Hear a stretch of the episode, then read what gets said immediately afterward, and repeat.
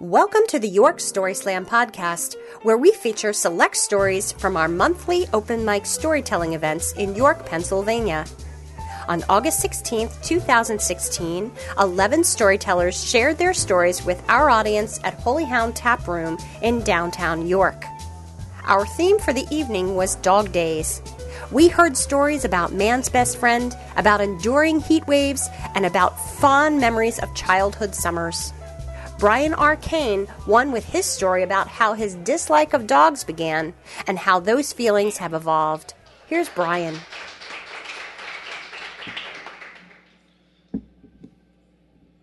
I'm going to treat the first 10 seconds of this story like we're in AA. Hello, my name is Brian, and I don't like dogs. I don't like them. I've never liked them. I would go as far to say hate. No, you know, I would say that. I do. I hate dogs. They're not very nice. I don't get it. I don't know why you have to follow them around and pick up their shit. I've never understood how you have a connection with one personally. All right? I don't understand how people will travel to Colorado to get them fixed. I've never had that connection to a four-legged furry thing in my life. I don't get it. And it all had to start somewhere. It started when I was 4 years old. I was standing behind a bar, because that's where you are when you should be 4 years old. You should be behind a bar at your parents' friend's house because those friends are moving out of town. I'm 4 years old. I remember this. I remember standing behind the bar and looking at all the shiny bottles and knowing that I'm not allowed to have any because that's what mommy and daddy said. You're not allowed to have any. And I'm like, all right, I'm getting sick from being behind this bar. So I walk out from behind the bar and I look up the stairs.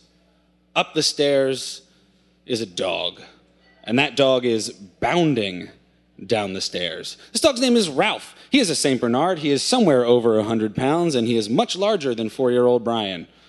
All right? And Ralph comes bounding down the stairs and does not stop, does not see little Brian, and knocks me right over. And there's crying and there's screaming, and Ralph has no idea because he's licking my face and doesn't realize that that's making it worse and worse and worse. So I think that's where it started. I think that's where my dislike of dogs started. It was when I was 4 years old and Ralph ran me over on the stairs. Now, we never had dogs growing up. My mom didn't want one. My dad didn't want one. My brother always wanted one, but he was younger than me, and we all got to tell him to shut up. No, we're not getting one. Now I get to go through life and pretty much avoid them. My friends who have them, I don't go to their house. I just don't go to Steve's house because I know that his dog is going to be there and I don't want to be there with that dog. The first time I encountered a dog and decided, okay, let me see if I can do this. I was 22 years old before that happened. And this dog was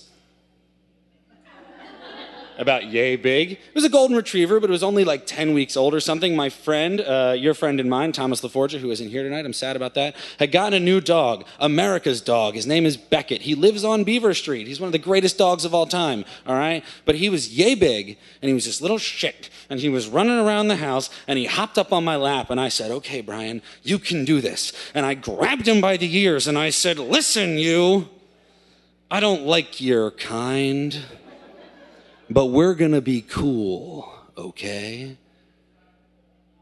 And then he fucked off. Awesome. From that day to this day, I walk up and I see Beckett, and he comes up to me, and I can take a paw, and I can pet his head, and for 10 seconds, we're cool. And then he fucks off, which is the best relationship I can have with a dog. Now, I'm going to introduce you to a concept that I like to call price of admission. It's not my word, all right, but it's the price of admission to a relationship. Now, relationships have all sorts of prices of admission, all right? Some prices of admission mean that maybe you have a kid from a previous relationship, and your partner, in order to be with you, has to be okay with that. Maybe it's some weird fetish. Maybe it's being non-monogamous. Maybe it's I eat a ton of chips, and so you have to be okay with that in order to get into this relationship. Well, the relationship that I'm in now has a very serious price of admission for me, and that price of admission are called Henry and Hickory. Henry is a 35, 40-ish pound American Eskimo that has more fluff than any dog you've ever seen in your life. And Hickory is a Labradoodle who can stand up and put his paws on my shoulders. He's a large beast. All right, and in order to be in this relationship, my most successful relationship to date, which is pretty feckin' cool, all right, I have to be nice to these dogs. These dogs have to sleep in my bed. These dogs, I have to take them out for walks, and they will drag me along the street. But let me tell you what. For the life of me, this relationship is worth it. And I found myself in the course of having to care for these dogs, actually caring for these dogs. Large Hickory was in a photo shoot the other day, which you will all see at some point. He had to jump off a dock. It was adorable. And I stood there, and I could not shut up about how proud I was that my dog got to this photo shoot and acted like a total pro. He jumped off that dock 10, 20, 30 times. He chased after the tennis ball the whole time. I'm sitting there. I'm like near tears thinking about how proud I am of this dog. I have been broken. And yet every morning I wake up and go, oh, fuck! Hickory, stop it. Henry, stop. You're too close. I am scared to death of them to this day. If they nip at the back of my legs, if they bark a little bit too loud, I am scared to death of them. But this price of admission was well worth it, and these dogs are the best four-legged fluffy things I've ever met. Thank you. Brian earned a spot in our Grand Slam in November. Next up is Craig Milston. Craig told us about covering baseball games when he worked as a sports reporter for the Washington Post. So my first job out of college was as a sports writer for the Washington Post. My mother was exceedingly proud. The reality was not quite as impressive. The reality was that myself and an entire cadre of other young people like me willing to work for next to nothing ran all over the Washington metropolitan area, covering all manner of high school sports and other local things. For very little space in the newspaper that hardly anybody except the parents of those kids would actually read. I covered high school basketball, high school football, high school golf. That's a challenge. I saw things, I saw games with ninth grade girls basketball where some of the players on the court did not have enough physical strength to throw the ball high enough to clear the rim. Which, of course, did not stop their parents from yelling at the refs like this was the NBA Finals. But the creme de la creme assignment for the low men on the totem pole like myself was minor league baseball. There were several minor league baseball teams in the Washington metro area. One was the Frederick Keys, another was the Prince William Cannons, and we all wanted these assignments. For one, these were professional athletes. But the reality is that was not really the draw. The draw was Frederick was pretty far, and Prince William was all the way down in Prince William County in Virginia was pretty far. And the reality is we made more money in mileage than we actually got for writing the stories. But even better than that, they would feed you in the press box also while you were there. And these were the easiest assignments ever because we were, again, allotted something in the neighborhood of 3 to 4 column inches in the newspapers. We're talking like this, which is really, I mean, it's barely enough to say the two teams that are playing and the score. There was nothing else to do. There was no sense in trying to get quotes or develop a story or do anything. You basically went there, you sat the whole time, you ate, you wrote what the score was, and then you drove back and collected your mileage check. It really was not a bad night. So, one August, in the dog days of summer, there was a new minor league baseball team in town, the Bowie Baysox, who you might imagine would play their games in Bowie, Maryland. Except they didn't, because they didn't have a stadium in Bowie, Maryland yet. So for the first year of their existence, they played in the old Memorial Stadium that the Orioles used to play in because the Orioles had just moved into Camden Yards. And so this was, again, extremely exciting to people like me. I got to drive all the way to Baltimore. I got to go to a game in Memorial Stadium and cover it from the press box there. And of course, there was nothing to do but watch the game, eat their food, write my silly little story, and go home. So one time I had gone to the Bowie Baysox game, and in this particular game, Bowie wound up winning, but what happened was the starting pitcher for Bowie went the distance. He threw a complete game. He only gave up, I think, one run in the game, and he did a good job, except the thing was he gave up a ton of hits, and he walked a bunch of guys. And there were runners on base in every single inning, but every single inning he seemed to work his way out of it, and he didn't give up a lot of runs, and the Baysox wound up winning the game.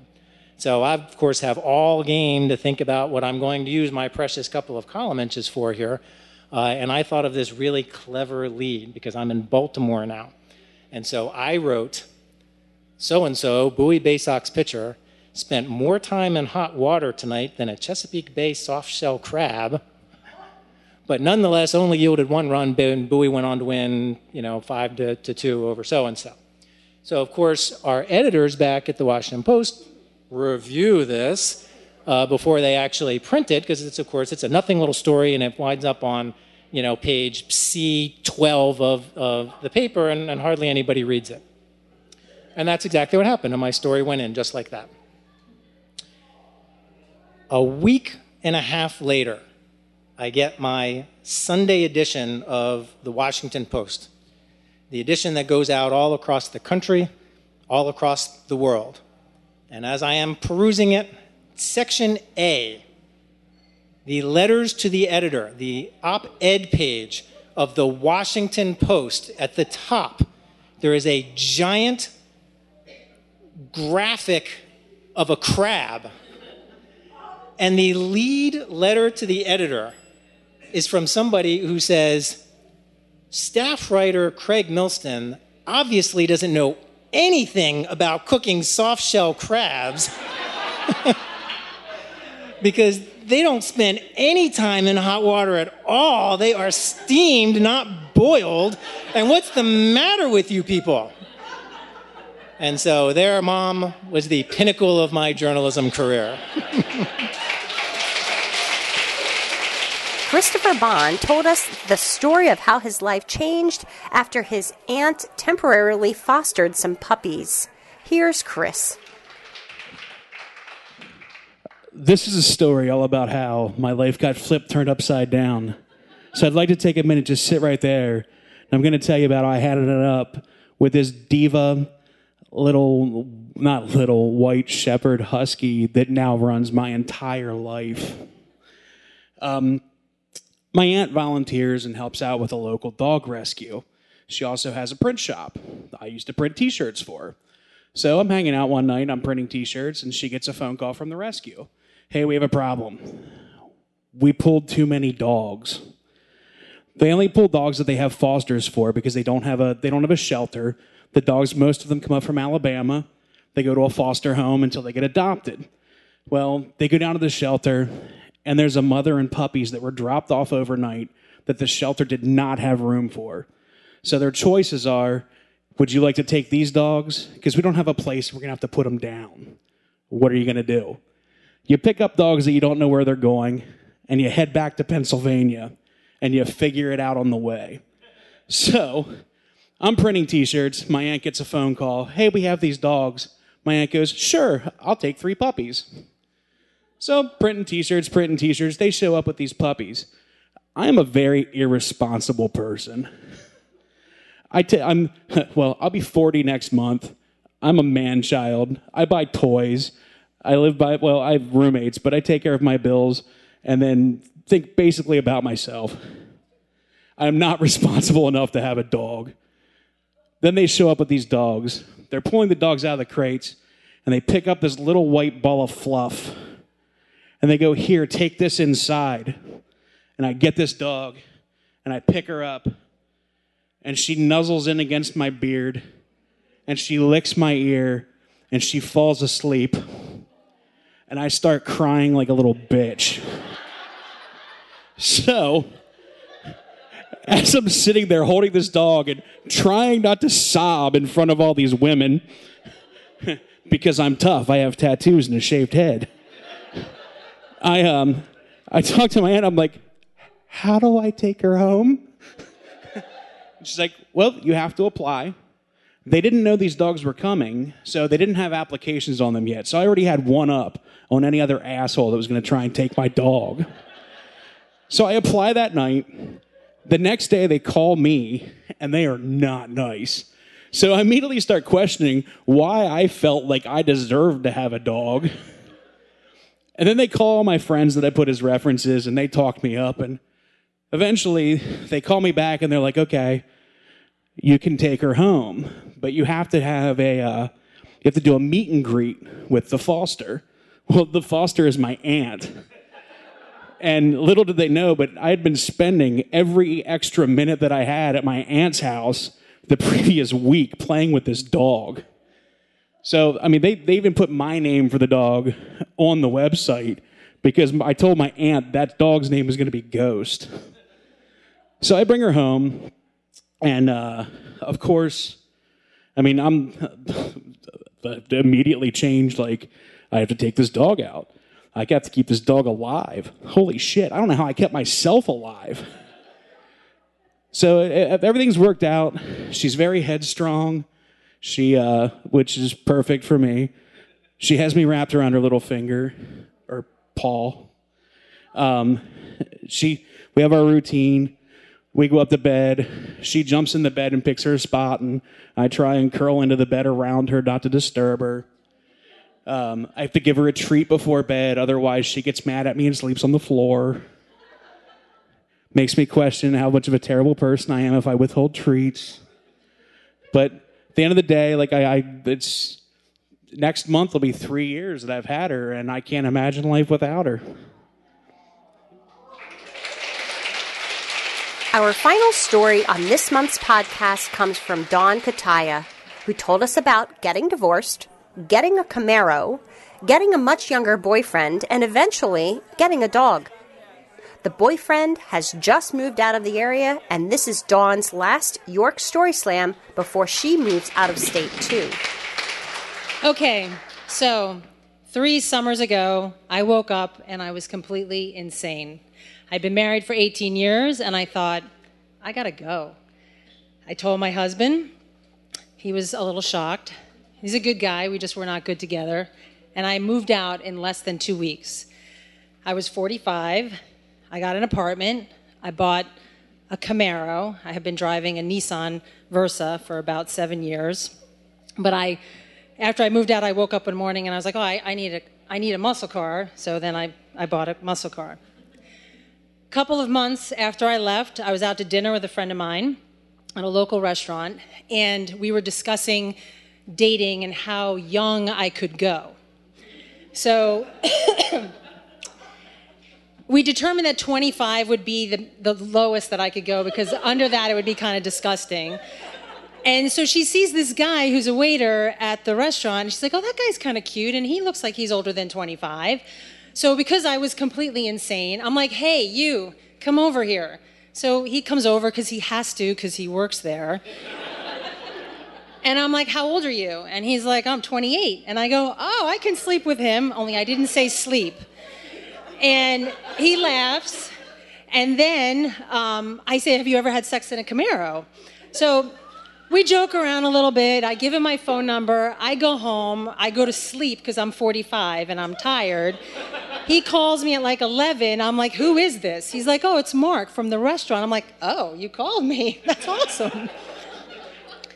So Mark and I start dating. And just to give you the very Reader's Digest version of this, and I'm dating myself by saying that, he was a complete disaster when I met him. He was on probation. He owed like $8,000 in costs and fines. He had to do 100 hours of community service. He had 3 DUIs and no driver's license. And I was completely crazy, so I was like, I can totally fix you. This is perfect. So, to tell you the story of our relationship would take too much time, but suffice it to say the first year was a little bit difficult. There was some fighting. I threw him out. He left. There was some crying. But after about a year and a half or so, things calmed down. And so one day he says to me, we need to get a dog. I'm like, no, we don't. I'm like, well, you and I, we can barely take care of ourselves. What are we going to do with a dog? They smell. They're disgusting. They're always trying to French kiss you. I hate dogs. I don't want a dog. No, we need to get a dog. So we go through the whole process of getting a dog. We find some dog in like Alabama and they drive it up here. And we go and get it in the middle of the night in Carlisle at some truck stop. And we name her Foxy, and she's like 8 pounds, and she's like this little terrier thing, and she's absolutely adorable. And I begin to have anxiety as soon as we get her, because I say to him, like, look, I'm 17 years older than you. Like, this thing that we got going on here is not going to last forever. And what's going to happen to the dog? What's going to happen when we break up? Like, who's going to get the dog? And he's like, well, I'm going to get the dog. I'm like, no, you're not going to get the dog. I'm going to get the dog. I paid for the fucking dog. I'm going to get the dog. So my sister thinks it's funny because I hated dogs, and now all of a sudden I'm completely obsessed with Foxy, and I love her. So fast forward to this summer, and Mark and I, we very amicably split up, and he is now attending college in another state, and it was very difficult for me, but it was a very good thing for him and a good thing for me as well. And as we're leading up to this breakup, knowing that he's moving and so forth, we're still living together and everything, and I'm having these anxiety attacks about the dog, and I keep thinking, she's gonna miss him so much, like, what's gonna happen? And then I start thinking about, like, what if I start dating someone and then she loves that person more than she loves Mark? Like, how terrible will that be? And I'm calling my sister, I'm like crying, sobbing over this. And she's like, that's called transference. And you're just doing that because you're worried that you're gonna fall in love with somebody and feel like you're betraying Mark, and has nothing to do with the dog. And I'm like, what are you, like a therapist or something? Like, stop psychoanalyzing me. I'm worried about the dog. Like, what about the dog? And she's like, the dog is not even going to remember Mark. She's not even going to care about him. So I'm like, all right, are you sure about this? So Mark has since left, and Foxy seems to be completely fine, and she doesn't seem to miss him at all. But I am still always worried about it. But even though I was worried about getting the dog and worried about what would happen when he left, she really is the greatest gift that he ever gave me, and I'm very happy we got her. Our next event is scheduled for Tuesday, September 20th, when we'll draw 10 names from the hat to tell stories based on the theme, Lessons Learned. Remember, you can purchase tickets on our website, YorkStorySlam.com, and while you're there, you can sign up for our monthly newsletter. You can also follow us on Twitter at YorkStorySlam, as well as on Facebook, and watch videos of all the stories from our events on our YouTube channel. Our podcast is produced with support from The Beer Ace. Find them at thebeerace.com. This episode comes to you with support from this month's featured brewery partner, Roy Pitts Brewing Company. We hope to see you on stage soon. Thanks for listening. This Story Slam podcast is produced by Carla Wilson of Wilson Media Services.